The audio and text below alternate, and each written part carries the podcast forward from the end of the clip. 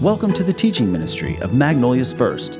To learn more, visit m1bc.org. So, we are continuing on in a series that is titled The Chief End of Man.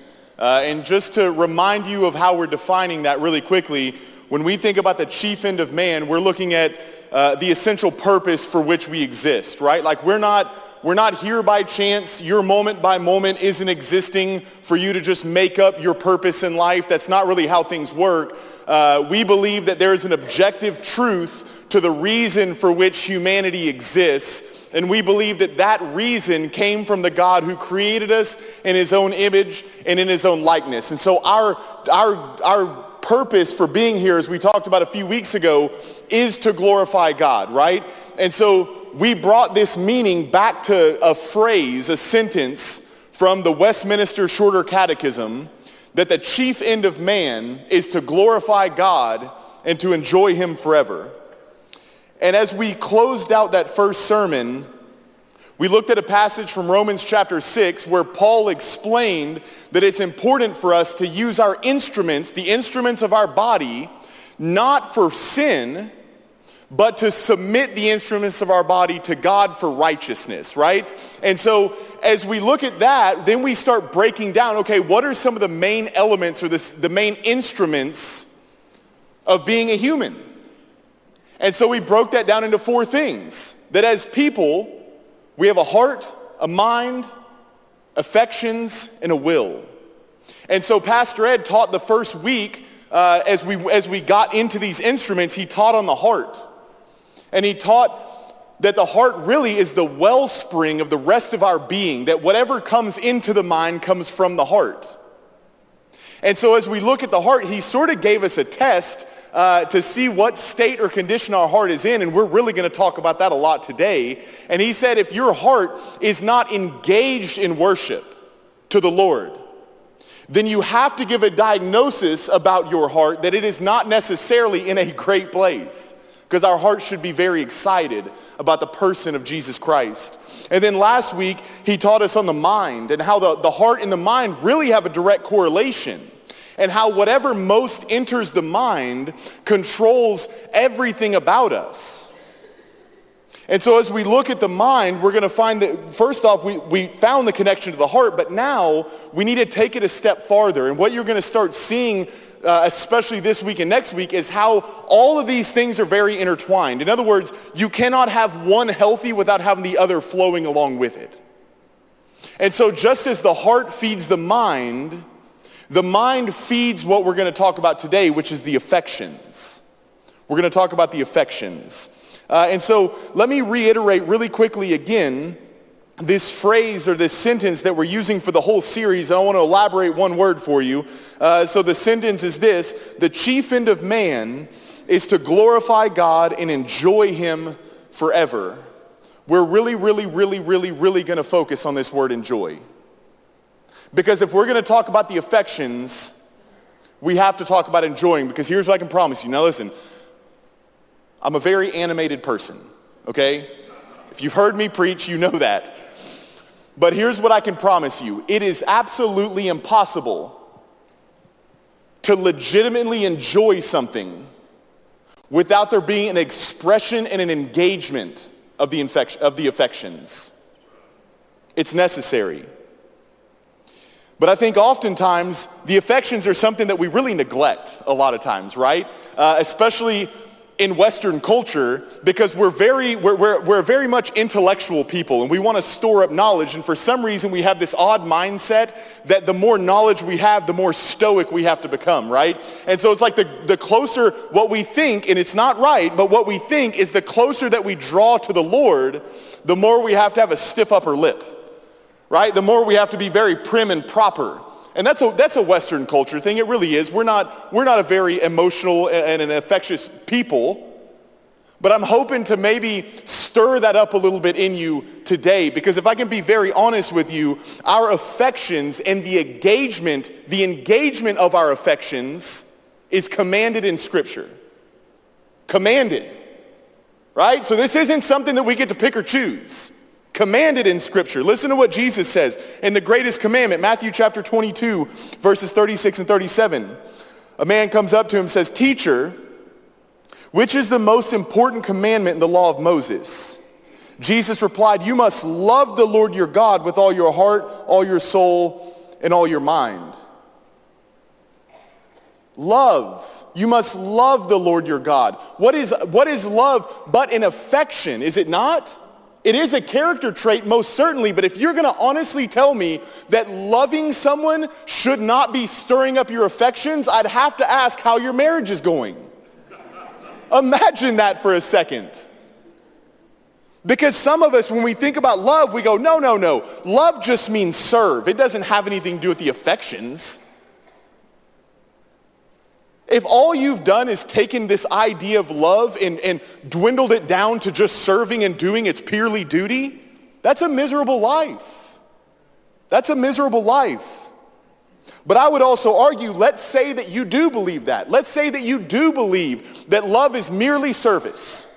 Well, let's look at God's commandment in Deuteronomy chapter 28 as to how we should be serving him. Deuteronomy 28, 47 and 48. If you do not serve the Lord your God with joy and enthusiasm for the abundant benefits that you have received, you will serve your enemies who the Lord will send against you. He doesn't say if you don't serve the Lord, then I'll send your enemies against you. He says if you don't serve him with joy and enthusiasm, what are those? Affections. Affections. Our affections are commanded by Scripture. They're essential to worship and service. They are essential to worship and service. One guy who I don't expect many of you to know, and that's okay, uh, his name is Shai Linne. He says it like this. He says, theology without doxology is dead orthodoxy. What does that mean? It means the knowledge and study of God without the stirring up of affections in worship is just dead practice. It's just dead practice. And so we're going to be in a passage today, and we're going to look at three points from the passage.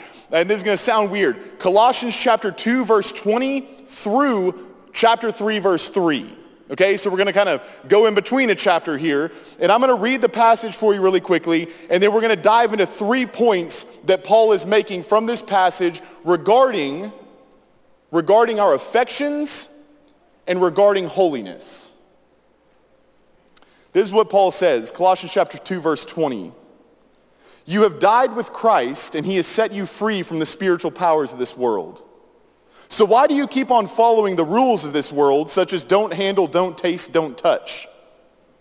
Such rules are mere teachings about things that deteriorate as we use them.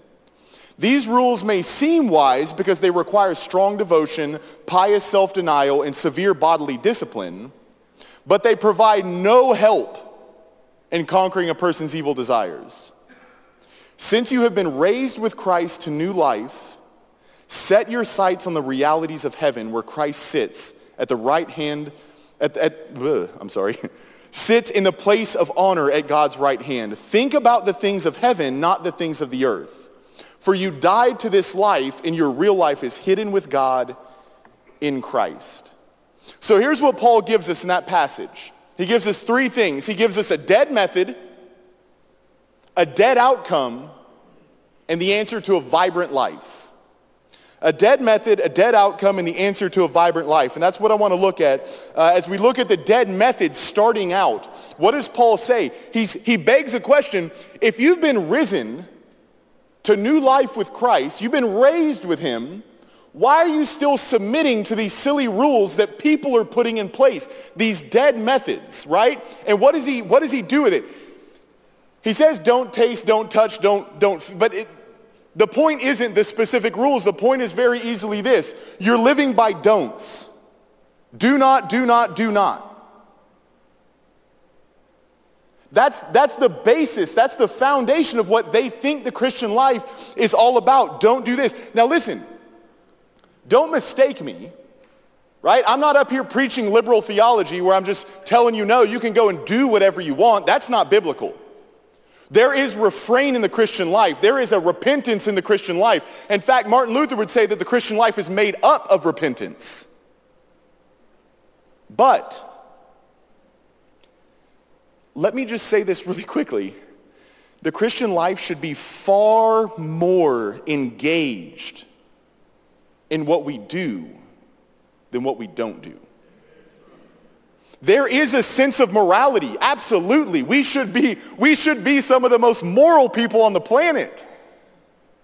But if your whole focus is on things that you don't do, then all you're ever looking at is the negation. And you're really only a rule follower, right? Paul emphasizes this new life in Christ. And if we have that, then why are we worried about don't, don't, don't? Some of the most moral people of the first century followed all the don't, don't, don'ts, didn't they? What did Jesus say about them? John chapter 5, verse 42. I know that you don't have God's love within you. Stiff upper lip, moral to the, to the max, 500, 600 something laws that they followed on a daily basis. Minimum of the first five books of the Bible memorized. Minimum. And Jesus Christ says to them, you don't even know the love of God. Super moral people, but living by a dead method, dead orthodoxy. That's all they knew, is dead orthodoxy. And so we have a misconception in the Christian life as being Christ followers. We have this gigantic misconception that what our job should be is to suppress emotion, to suppress happiness, and just grit down on our teeth, stiffen up our lip, pull us up by the bootstraps, and just do. Didn't Mary try that? And what did Jesus say? Or not Mary, Martha? What did Jesus say? Martha, Martha, you're busy with many things, but Mary has chose the one right thing and it won't be taken away from her. What was Mary doing?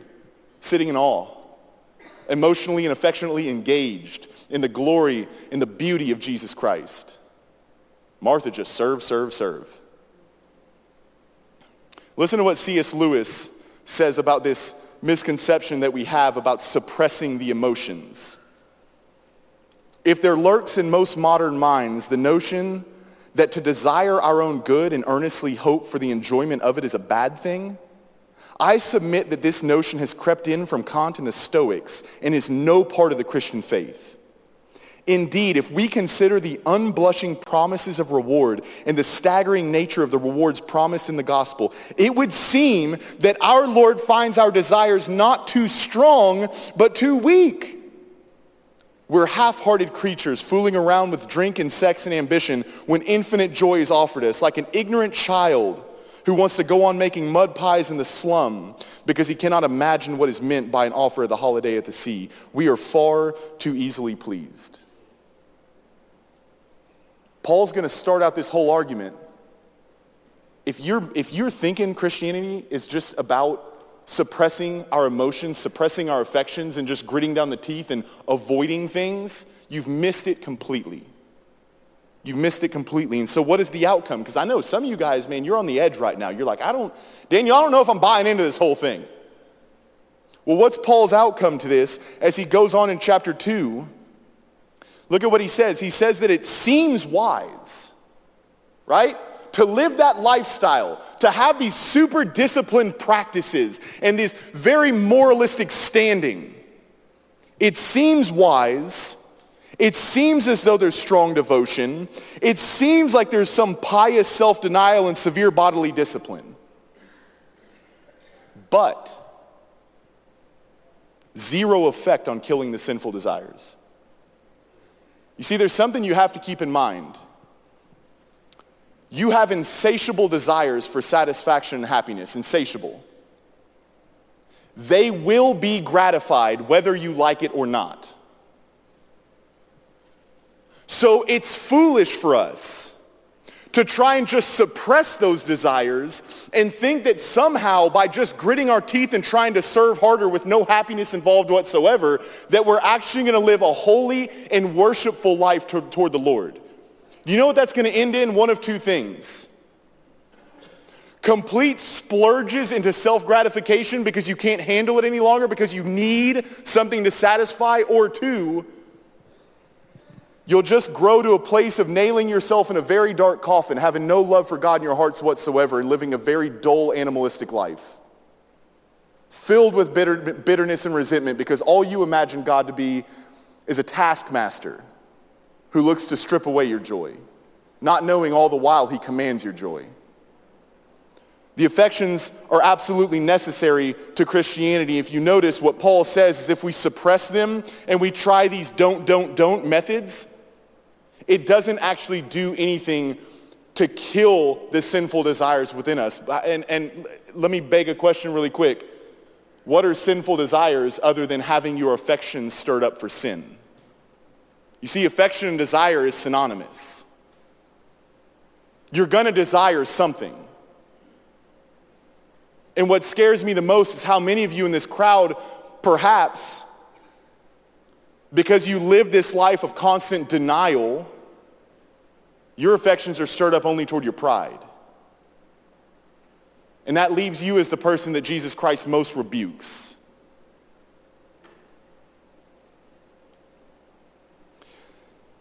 When we suppress our God-given desires, it will only lead to emptiness it will only lead to emptiness.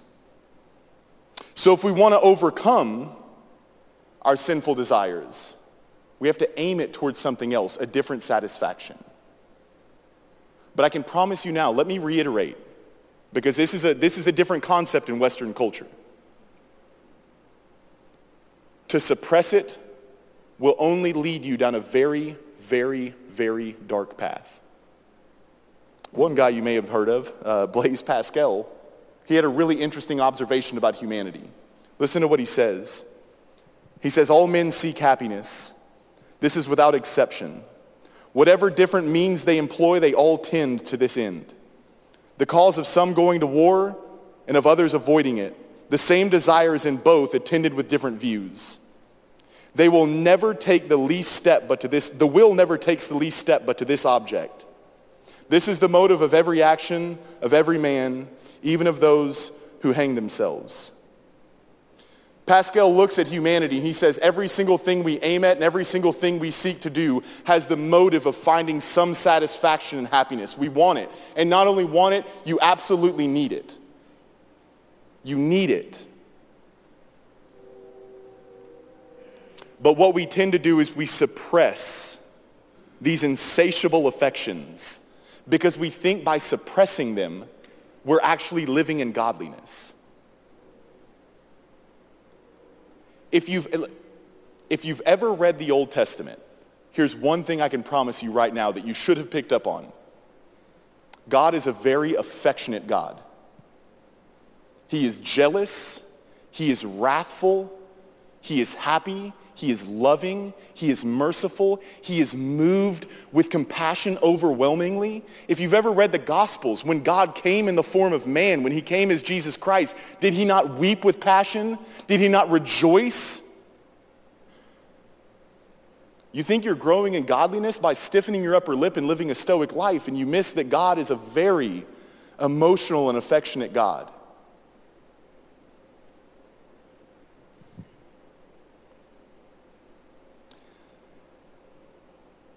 The danger that comes in living a life of emotional or affectional, affectional, affectionate suppression is that the only thing you're doing is you're suppressing what could make you happy and still being filled with all form of evil desires. You know what that's like? It's like a really bad diet. It is. Think about it. It's like just living on bland chicken breasts and asparagus. And I hate chicken breast. I do. See, y'all know. Some of y'all know. I cannot stand chicken breast. It's too bland. It's too dry. Give me chicken thighs, at least. Right? But that's the equivalent here. It's the exact equivalent. You want to lose weight, you're like, I just got to eat flavorless food. No, you just need to be in a calorie deficit. You can still eat delicious things. And what happens to people that go on these really strict, flavorless, bland diets. They do good for three to five days, and then suddenly they're like, give me all the Jack in the Box I can get. What do you think's going to happen here? You need soul flavor. You need spiritual joy. You need fulfillment and satisfaction. And you try and suppress it, and then you, under, you, you don't understand. You can't answer, why do I keep falling into these sin patterns constantly? Why do I find myself bitter when scripture says I should be rejoicing? Why am I angry and hateful when I should be loving? Why am I impatient and snapping at people? Because you're miserable on the inside. Because you're looking at something God gave you as a human, having affections and aiming them at every wrong thing. The affections are not evil, they're God-given. Satan didn't come in and go, let's sprinkle some emotions in there. What Satan did is he just took God-given affections and he had you aim them at something illegitimate, something that isn't God himself.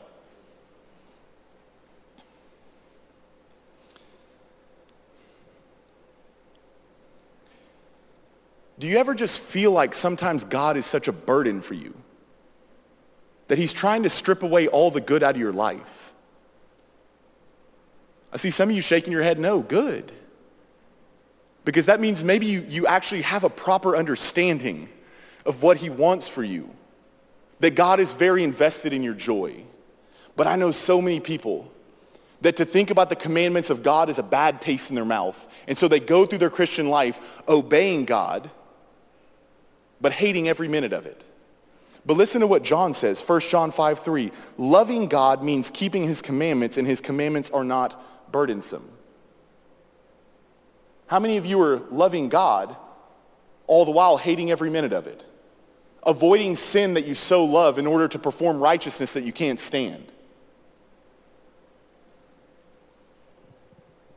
So what's Paul's remedy? The dead method is living by don't, don't, don't. The dead outcome is that you're still filled with sinful desires. You're just now angry about it.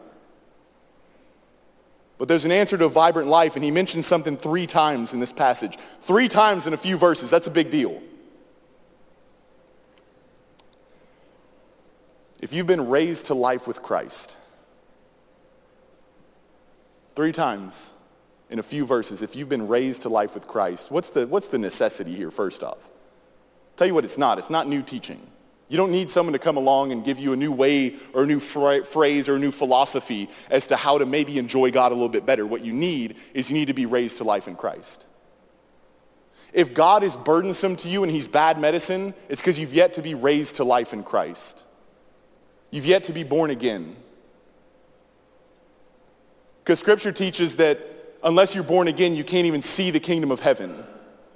You know what scripture teaches about the kingdom of heaven? Matthew 13, 44. It's not on a slide it's just coming to my head.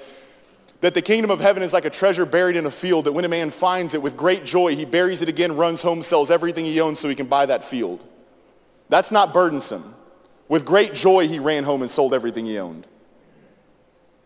When we're born again, when we've been raised to new life in Christ, God is not bad medicine. He's no longer burdensome. He's a loving Father in heaven with our absolute best interest. Is the discipline painful at times? Absolutely. But we know and we trust that the outcome is good. If you've been raised to life in Christ, three times he calls us to that. Do the don'ts still exist? Absolutely. But they're not the focus. The focus is the new life. The focus is the new life that we have in Jesus. Look at what Paul says, Romans chapter 6, verse 4. For we died and we were buried with Christ by baptism. And just as Christ was raised from the dead by the glorious power of the Father, now, also, now we also may live new lives. Notice what he doesn't say. He doesn't say because Christ died and resurrected from the grave, you should try harder to follow the rules. He says, You died with him by faith, and you've been raised with him to new life. You have not been improved, you've been made new. And that's important. And so, what's the logical response? Colossians 3 2, this is important. Now, I'm going to we're going to quote some, some KJV, some King James for a second, because I think honestly the King James says it best. Uh, and let me, let me give you a little nerd out geek session for a second. Uh, in the Greek, you've really got two words that tend to be used for mind or thoughts. One of them is nous. The other one, I can never say it right, but it's dino, dinonoia, something dinonoia. Neither of those are used. Paul uses a different word, and the word that he uses is phroneo. Phroneo is a combination of things in the Greek. It's a combination of the mind, but something deeper, something farther than that. And so the way the KJV puts it, the King James, which I love, it says, set your affections on the things above.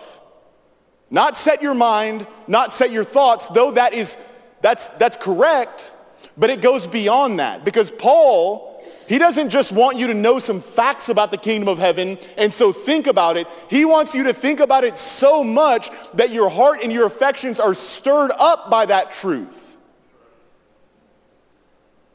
And what happens if our hearts and our affections are stirred up into something?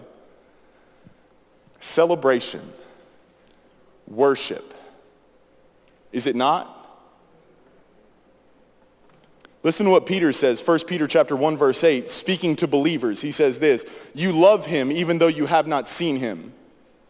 Though you do not see him now, you trust him, and you rejoice with a glorious inexpressible joy, inexpressible joy." Have you ever had those moments where you want to worship God, but you're so overwhelmed with who he is that you're like, there's not a word. No word can do justice for what he's worthy of in worship. Have your affections been stirred to that point that he's so good and he's so glorious? Let me say this. What is Paul talking about in Colossians 2? Do you remember? He's talking about putting to death the sinful desires. How does he say to do it? By stirring up your affections. You want the instruments of your body to be rendered unto righteousness to serve God, one of those instruments is your affections. And if you want to live a righteous life, if you want to be killing sin, you better be aiming those affections at something greater than this world. Otherwise, it's going to find its place here. Tim Keller, I absolutely love this quote. I actually came across it on Instagram uh, the other week and I had to add it in kind of late. This is what he says. He says, the secret to freedom from enslaving patterns of sin is worship. But look at how he explains worship. You need worship. You need great worship. You need weeping worship. You need glorious worship. You need to sense God's greatness and to be moved by it, moved by who God is and what he's done for you. Listen, I promise you right now, if you're not experiencing God in a way that is provoking, celebratory worship, that says a lot about your heart, the state of it.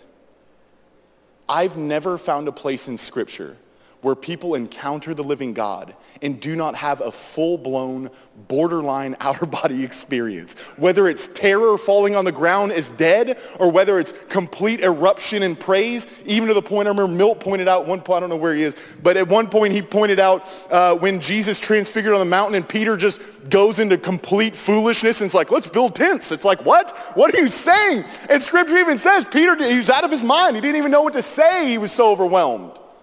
Have you been there? Man, let's not lose sight of our glorious God. Our glorious God. There's a passage that I quoted in the introductory sermon, Ephesians chapter 1, verse 3. All praise to God, the Father of our Lord Jesus Christ, who has blessed us with every spiritual blessing in the heavenly realms because we're united with Christ. Look at how he starts that out. All praise be to God. All, not some, all. What is praise? Praise is, ex- it's excited expression. Is it not? Like I know, I know, we're Baptists. Some of us are like, no, Daniel, praise is to stand up and just kind of lip the words. Don't really get loud right? We can't get too crazy. I'm not, I'm not, man, is your heart overflowing with excitement for the person of who God, for, for, the, for who God is, for his person? It should be.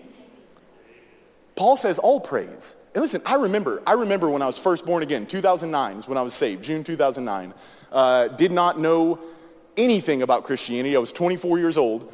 And just kind of stumbled into this church because I knew that this church existed. And I remember being in here, early, early believer, and standing next to people during worship, and they'd raise their hand, and I'm like, oh my gosh, calm down. Like, what are you doing? What is this? Right? This isn't a party. Just because they did this, I'd freak out. But I remember over a two-year period coming to understand the doctrines of the gospel. What all we have in Christ, what all God sacrificed for us. Coming to understand what it meant to be born again. And it just got to where it felt like I couldn't contain it. Just couldn't contain it.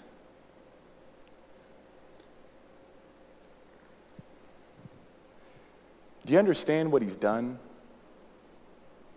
Do you have any understanding who it is that stepped down from that throne in heaven to come down in the form of a man, subject to the law, obedient to the point of death, even death on a cross, dying under the wrath of God, becoming a curse to free us from the curses of the law, right? For what reason do we not have to worship? You say, well, Daniel, man, last night was just bad. I just, I did this thing. I made this huge mistake this past week and I just don't feel like I can. Why? Who qualified you for the kingdom of heaven in the first place? Do you understand that when you find yourself having stumbled into sin, that should be all the more reason to rejoice because you've been forgiven? Shouldn't that be the time when you feel guilty and you feel condemned that you run to Romans 8:1 that there is therefore now no condemnation for those who are in Christ Jesus? And then when you remember that condemnation has been removed because Christ suffered that whole thing, that he took that blow of eternal, omnipotent justice in your place, and you've been set free from it, your substitute, your atonement, does that not provoke worship in you? Listen, we were once a people dead in sin, emotionally dull to the person of God. But even when we were dead in sin, enemies of God and children of wrath, those famous theological words, but God made us alive in Christ. We should be the happiest, most rejoicing, worshipful, celebratory people on the entire planet.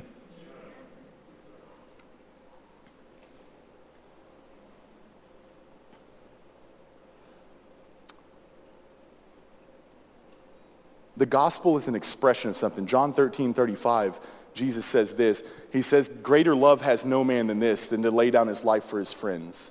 Greater love has no man than this. No, no, greater love has, anyways, you heard what I said. I'm getting tongue-tied now. And what does that produce though, right? For some of you, man, you hear that and you're like, hmm, that's good, Daniel. But what does John say? 1 John 4:19, we love because he first loved us. We love because he, how many of you have, have, have uh, in this, I know in this audience, a lot of us are married or have been uh, early in a relationship. What do you experience? This uncontainable excitement, right?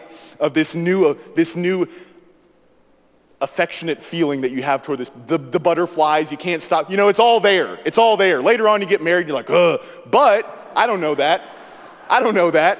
But early in, you're super excited about it, right? It's so silly to me that we go, man, I've experienced the love of God. That's cool. Eh. That it's not sparking excitement right? When we believe the message of Christ, when we believe him, we receive his spirit, right? That's a doctrine we believe. And not only just as Baptists, but if you're a Bible-believing Christ follower, you better be believing that. By faith, we receive the Spirit according to Galatians 3. So what happens when we receive the Spirit? Romans 5, 5. And this hope will not lead us to disappointment, for we know how dearly God loves us because he has given us the Holy Spirit to fill our hearts with his love.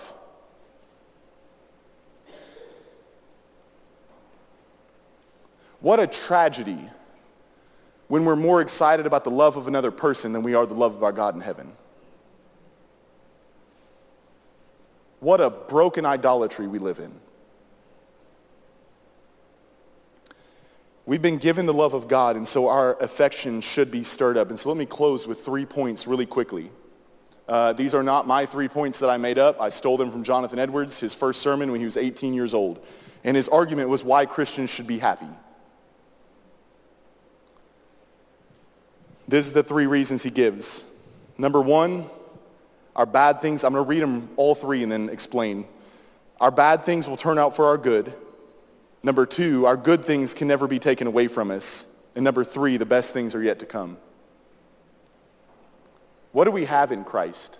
Well, he's taken all the condemnation, all the guilt, all the suffering. So all we have left is Romans 8:28, that all things work together for good for those who love him and are called according to his purpose. How many things? All. Not some. Not only the good things. Every single one of them.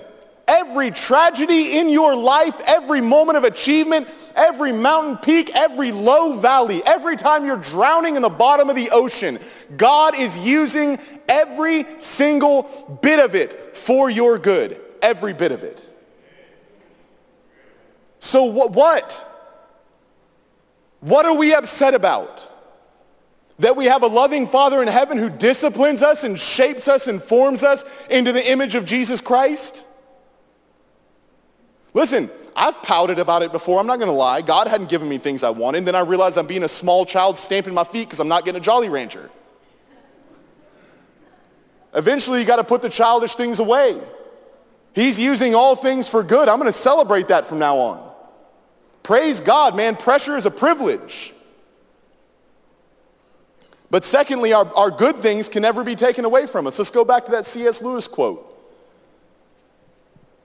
eternal treasures in heaven where rust can't destroy, thieves can't steal, right? So, quoting Francis Chan, very, I'm going to butcher this, but so many of us, man, we spend our whole lives laboring and laboring and laboring for a retirement that we might enjoy for 10 or 15 years. We've, we've got a whole eternity to be storing up riches. None of your good things will ever be taken away. Is that not more motive than anything else in the entire planet to do and take advantage of every good opportunity that you have? No matter if people see it here or not, you have a Father in heaven who sees every bit and promises you reward, and he does it unblushingly. And then lastly, the best things are yet to come. Do you understand there is not a single moment? Think of the, uh, just think about the most rapturous delight you've ever experienced this entire life. The best thing, the best thing you've ever experienced. And understand that that is just a fragment, a tiny little, it's not even an appetizer. It's like dipping the tip of your fork in the appetizer and then touching it to your tongue to what awaits.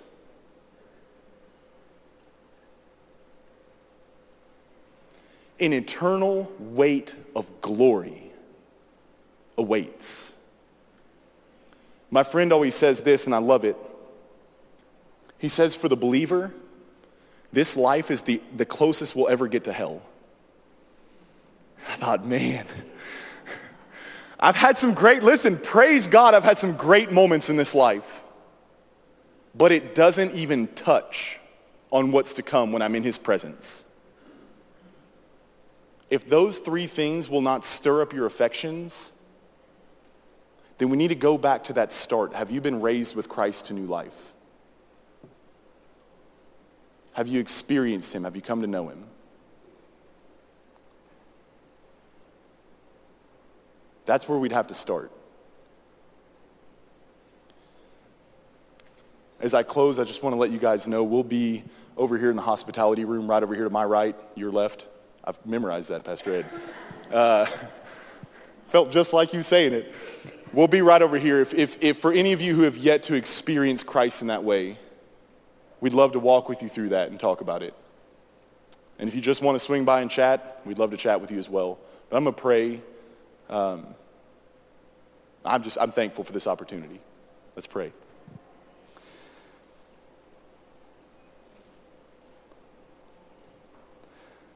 Father,